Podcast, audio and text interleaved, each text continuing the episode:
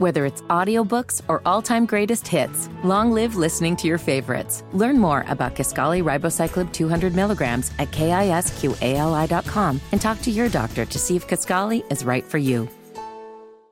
Um, before we get to Boca Raton and the Florida Atlantic Owls, two two real quick house cleaning items. Number one, the Spurs. You were asking about that, Kevin. I was giving you the answer as to where the Alamodome was in comparison to the Riverwalk.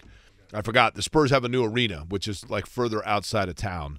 Uh, so you definitely would need an Uber Man, if you're kind of a that. bummer too. And I, I should have been more clear. I apologize. I, I wasn't saying that Flory Bidunga is part of that exact same A Hope program that were Hunter Perea and Peter Jerkin, but I believe it is a similar type of facilitation that has brought him to Kokomo. And my understanding is that um, that family that has brought him is very t- plugged in with Cincinnati. And, and again, I don't know if it's slam dunk by any means. The fact that that many coaches are willing to show up Totally. No, Thursday in his junior or on a late in his junior year, you'd think to think you would seem to think they believe it's pretty wide Right. open for his recruitment here moving into the AAU season. All right, you guys heard us play this earlier. Ken LaVicka, play-by-play voice of the Florida Atlantic Owls, is with us right now. For those that missed it, it was a hell of a final 30 seconds for him inside of Madison Square Garden on Saturday night.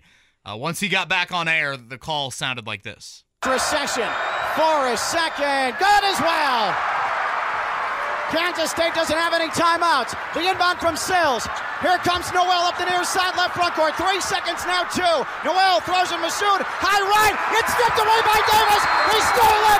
Florida Atlantic. Florida Atlantic is going to the Final Four. One of the most improbable stories in college basketball history has just played out in New York City. Houston, you have a problem. Florida Atlantic is coming to town looking for a trophy. Florida Atlantic 79, Kansas State 76. FAU is going to the Final Four. Ken, I'm sure hearing that is not going to get old anytime soon, is it? It is pretty amazing that this program, from where it was pre Dusty May to where it is now in year five of Dusty May, is going to the the uh, the Final Four. And uh, yeah, it it is. I'm usually not a big uh, want to listen to myself back over and over again, but uh, I got to say it's a cool moment, and just the fact that all played out of Madison Square Garden, it doesn't get much better than that. Can you let, and again, Ken LaVicka's with us, FAU play by play and color voice. He's been in that role for 17 years. He's with us here on this Monday morning. Uh, we've been telling the story a little bit, but want to hear it from you. Explain what happened to you from an internet connection standpoint in the final 30 seconds. Yeah, and I want to preface this with it is entirely silly that uh, I and my plight has become uh, one of the stories of of this FAU run, but the fact that it, it played out in front of some of the most prominent college basketball media members, that's why this has become a thing. And so I was sitting next to Matt Norlander and Andy Katz, and then I had the TV broadcast to my left, and we're along the right side. If you were watching the game, the Elite Eight game uh, on TBS, it's off to your right hand side. And if you look at highlights late, you can sort of see a guy in red a bit agitated, uh, and that's me. So what had happened is uh, uh, with, with the media seating, you have two rows. You have a, a row along the the court side, and then you have a row right on top of that. I was court side, off to the right hand side, and everybody has their own Ethernet connection, Ethernet cord. You're hooked in, everything's good to go with about 30 seconds left in the game as Mike Forrest for FAU was about to shoot the first of what ended up being four free throws to lock the game up. Uh, I got a text from my producer back in South Florida. Hey, you dropped. You dropped. Typically, fine. It's just something that glitches uh, with the piece of broadcast equipment that basically everybody uses now in 2023. It's just a quick uh, touch screen poke, and you're back on the air. But that didn't happen. And then I tried it again, didn't happen. Tried it again, didn't happen. Uh, realized that I actually had no internet connection coming through this Ethernet cord into my piece of equipment. All right, no big deal.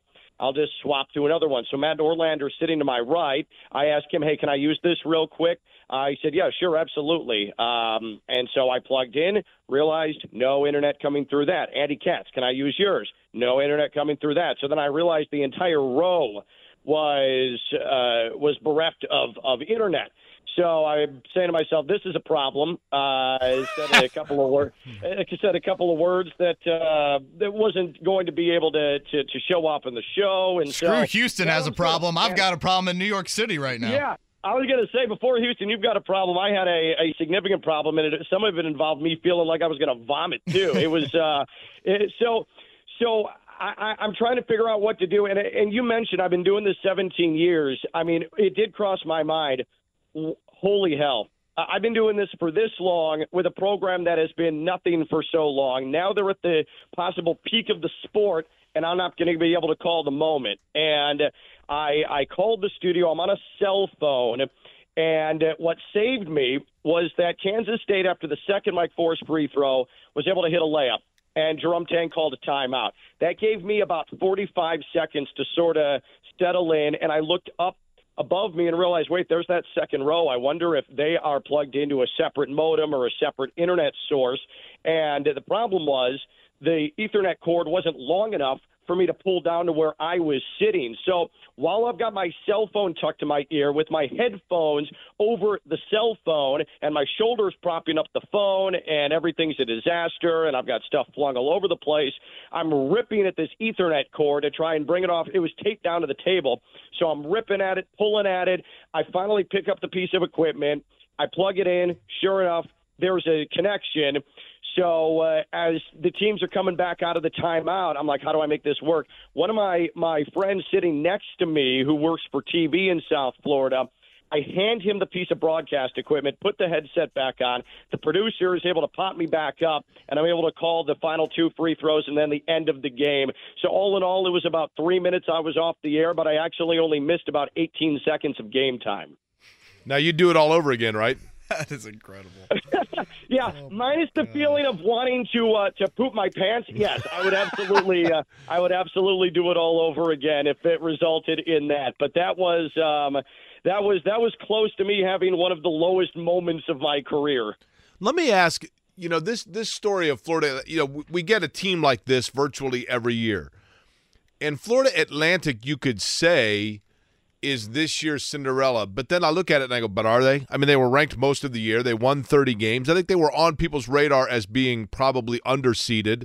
Final four, okay, maybe not, granted. But all of that said, Ken, and Ken LaVicka, again, who is the voice of Florida Atlantic, is our guest on the Payless Liquors Hotline. How was this particular roster assembled? You know, was this the kind of group that like you got two transfers and an NIL kid and a late bloomer, or is this strictly an organic program of a seed that was planted and watered each and every year, and it's gotten to this point now? It's actually been a, a combination of all of those things, and and you mentioned, hey, FAU, uh, is this a Cinderella story? And if you look at the basic metrics that are used to to eventually cobble together the the brackets, I mean, FAU has been in the top 25 in net and in the top 30 in KenPom for pretty much the entirety of the season after they beat Florida earlier in the year. So anybody who follows the sport, and I'm not I'm not calling anybody casuals. Anybody who follows the sport though and knows how the sport works knows that FAU has been a statistical darling the entire season. As far as the roster is concerned. This is a team that, that has a number of three and four year guys uh, that are still super young that have been able to come through the system. Alijah Martin, the second leading scorer, Nelly Davis, the leading scorer. Those two are in their third year in the program. Mike Forrest is the lone player who loses his eligibility once whatever conclusion of the season comes uh, ends up uh, coming coming to be. Uh, Vlad Goldin, this is his second year in an FAU uniform, the big 7-1 center. He was a transfer from Texas Tech. Jalen Gaffney off the bench. He's in his first year after transferring from UConn. So again, it's a lot of homegrown guys, but it is bits and pieces that have been taken from other programs, looking for a fresh start. BJ Greenlee, this is his third year in the program. He is a Gainesville native, though, and had a relationship with Dusty May prior. He went to Minnesota, didn't work out, decided to try and reinvent himself at FAU. Florida Atlantic has played the transfer portal well. It's been a haven for some guys that maybe felt like they were underappreciated, they weren't being treated properly, they hadn't been recruited properly. Nick Boyd, the starting point guard, missed all of last year with a broken foot, so getting him back was sort of like grabbing someone off the portal. But this is a group that has been together for two or three years, the core of it, which is a rarity in college basketball, and certainly the way they play, whether it's the ball movement, Euro style on offense, or the switching on defense, all of that is aided by the fact that, yeah, these guys have known each other for quite some time. Again, Ken LaVicka is with us. He is the voice of the Owls of Florida Atlantic, and of course, their Indiana connections well documented with Dusty May as their head coach, and Johnell Davis from Gary, Todd Abernethy, a little local legend here um, uh, one of their assistants as well.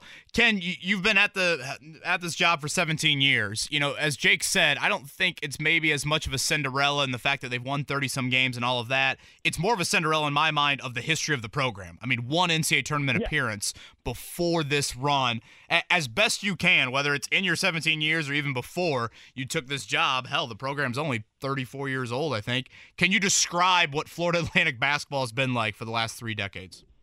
Uh, basically nothing. It's existed, but it really hasn't done much notable. And this is why it is one of the great stories in the history of the sport because Florida Atlantic's lone NCAA tournament appearance was 2002. They won the Atlantic Sun that year, uh, fell to Alabama. From that point, 2002 to 2018, when Dusty May took over the program, there were only two, count them, two winning seasons in program history finishing above 500. One of those resulted in a regular season championship in the Sun Belt in 2011, but then FAU got knocked out in its very first game of that conference tournament, got blown out by Miami in the NIT. So there's been nothing of note to celebrate with FAU. A number of single win seasons in that time. It has been dark, and especially as Florida Atlantic football came to be, Howard Schnellenberger starting the program, Lane Kiffin coming, reinventing the program, FAU starting to win championships. Basketball absolutely became an afterthought. But Dusty May came in, and it's been above 500 every single year. It's been incremental progress, almost won 20 games a season ago, and now it has all evolved into to what it's become. But Florida Atlantic – doesn't have great facilities or hasn't had great facilities. The the arena is certainly aged. It's a 2,900 seat arena, which ultimately is fine, but it needs a facelift. It hasn't been touched in 20 years. It got a seven and a half million dollar gift thrown at it earlier this year, which is a testament to Dusty May, and so that's absolutely going to help. So there's progress coming.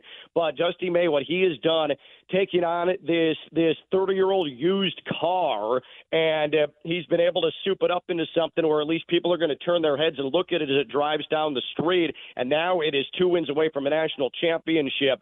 It's it's it's honestly a major miracle. Forget minor miracle. This thing's bordering on something out of uh, out of religion. Ken, one of the great things I think that that for Florida Atlantic that is and I know it's probably uncomfortable, maybe even uncouth in your position to bring up, but the reality is this. Whenever you have a team that's from outside of Power 5 that makes a deep run, that has a coach that that even in appearance seems younger than he is, that coach becomes the hot name and then all of a sudden big time programs come luring. You know, Penn State's open. Texas is technically open, but I would think not for long. I don't know that Penn State necessarily is is where Dusty May is a Big Ten area guy. We know he's from Indiana, right? But I even look at like if Miami were to win it all and Larrañaga maybe was to retire and to go out on top, even though he has time left on his contract, maybe that's a possibility. But it kind of feels like Florida Atlantic not only may have this run, but may able may be able to hold on to Dusty May. Am I overthinking it? You're not overthinking it, and trust me, I've I've I've definitely sort of been running through scenarios in my mind a lot over the last I don't know actual two or three months because I mean this team's been rolling, and Dusty even before this season I think was starting to become at least in in college basketball circles a bit of an attractive option because of what he had already accomplished, and now eh, that is sky high. But you're right. I mean, especially seeing that that Penn State, it, it seems like Mike Rhoades is a target, uh, and uh, now you've you've got Texas that it seems like they're to, as they should, go with uh, go with the interim man. I just it's getting late in the process, and you haven't heard a ton of Dusty May connected to this job sort of uh, sort of discussion. What the one thing that I'll say about Dusty is that one, he's an incredible human being, and I know that everybody there, uh, college basketball fans in Indiana, proud of their Hoosier, and he has a lot of Indiana pride. But he is is extremely he, he has a great great sensibility to not distracting from the main purpose. You guys saw Rick Pitino every press conference he had near the end of the season with Iona and then into the NCAA tournament. It basically was him uh, putting himself out there, talking about his future. It was he was he was doing his own impromptu job interview every time he had a, a mic in front of him, and I thought that that was extremely off-putting. Dusty has not answered one question this year in any detail about his future. It's all been FAU focused, Florida Atlantic. We have goals, we have championships that we want to win. We know we can do big things. I think that's part of the reason that that you and I feel that way right now is because Dusty's given no indication that he wants to leave FAU. I'm under no illusion that Dusty is is going to stay at Florida Atlantic for the entirety of his career, but it sort of feels like because of the way Dusty May has conducted himself that he's not going to leave FAU after this season. If he does, great for him. He has earned it. If he does not, we're not surprised though because he hasn't tipped his hand at all. He's kept the main thing the main thing this entire year. Ken, I got one more, and thank you for the time this morning. I know it's going to be a crazy week for you, so re- really appreciate you hopping on you know, when Butler made their run to the title game here in Indy in 2010, if I'm not mistaken, I want to say they were out west for each of their first four games. So we didn't really kind of get to feel that maybe here locally until the Final Four, and obviously it was through the roof. Can you describe like what Boca Raton is like right now? I've been there for an NFL owners meeting. I can't say I was thinking too much about a Florida Atlantic tournament run when I was there a few years ago, but. Um, I'm looking at pictures of the gym. You mentioned all the hype just with this season of winning 30 games. What is kind of the scene like when you guys have returned home each of the last couple weeks? So I'm going to describe this as someone who did grow up in the Midwest. I'm a Chicagoan. Uh, I, I have an aunt who I love dearly who lives just outside of Anderson, so I'm very familiar with the Indianapolis area. I love that. Uh, yeah, yeah. So it is. Uh, so it was very much a culture shock when I first, uh, 17 years ago, came down to uh, to South Florida. So if you love uh, high end dinners and you love uh, uh, Jamba Juice, then Boca Raton is absolutely your place. If you love to do uh, some some some shopping outdoors, hey, Boca Raton is for you. Uh, if you want to retire to Boca Raton, there you go. I mean, so many communities you could move into. What I will say about Boca, because there is this perception that it's just where the olds go to live out their their remaining years. Um, it is getting younger and younger. And the FAU campus, when I came down, it was still referred to as a commuter campus.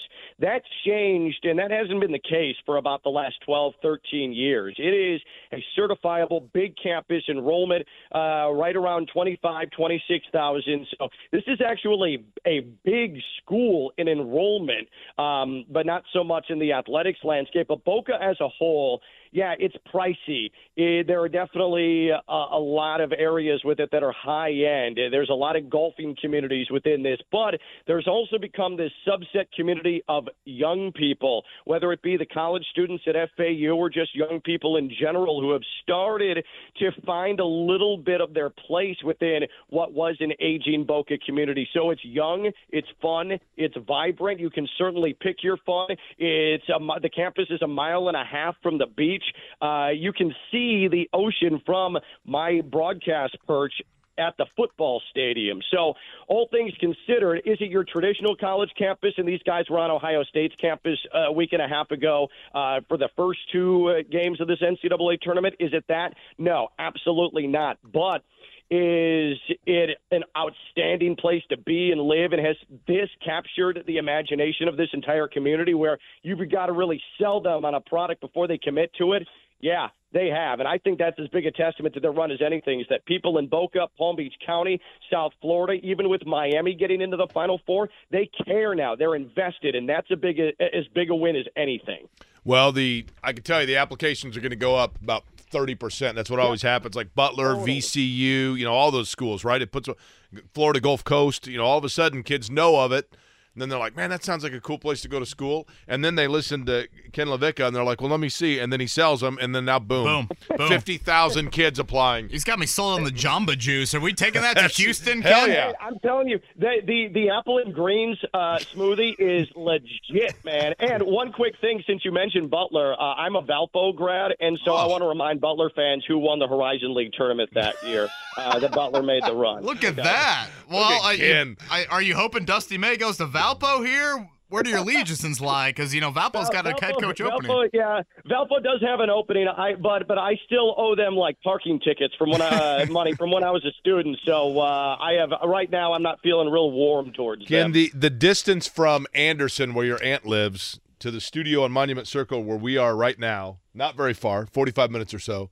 About the same as it is from Boca Raton to Coral Gables. If there's ever a change in college basketball coaching, I, I hate to be the reminder of that, but yeah, you got to wonder. But keep in mind, uh, South Florida traffic is absolutely terrible. no, I, am moved yeah. down here. It ain't Benford. Want to I handle that. Ken, yeah. as cool, calm, and collected in the final minute there, Madison Square Garden, as the Owls have been so far from their opener, now on the way to Houston. Awesome call, Ken. Great work Saturday night, and we can't thank you enough for the time. All right, guys. Thanks for having me. Appreciate you.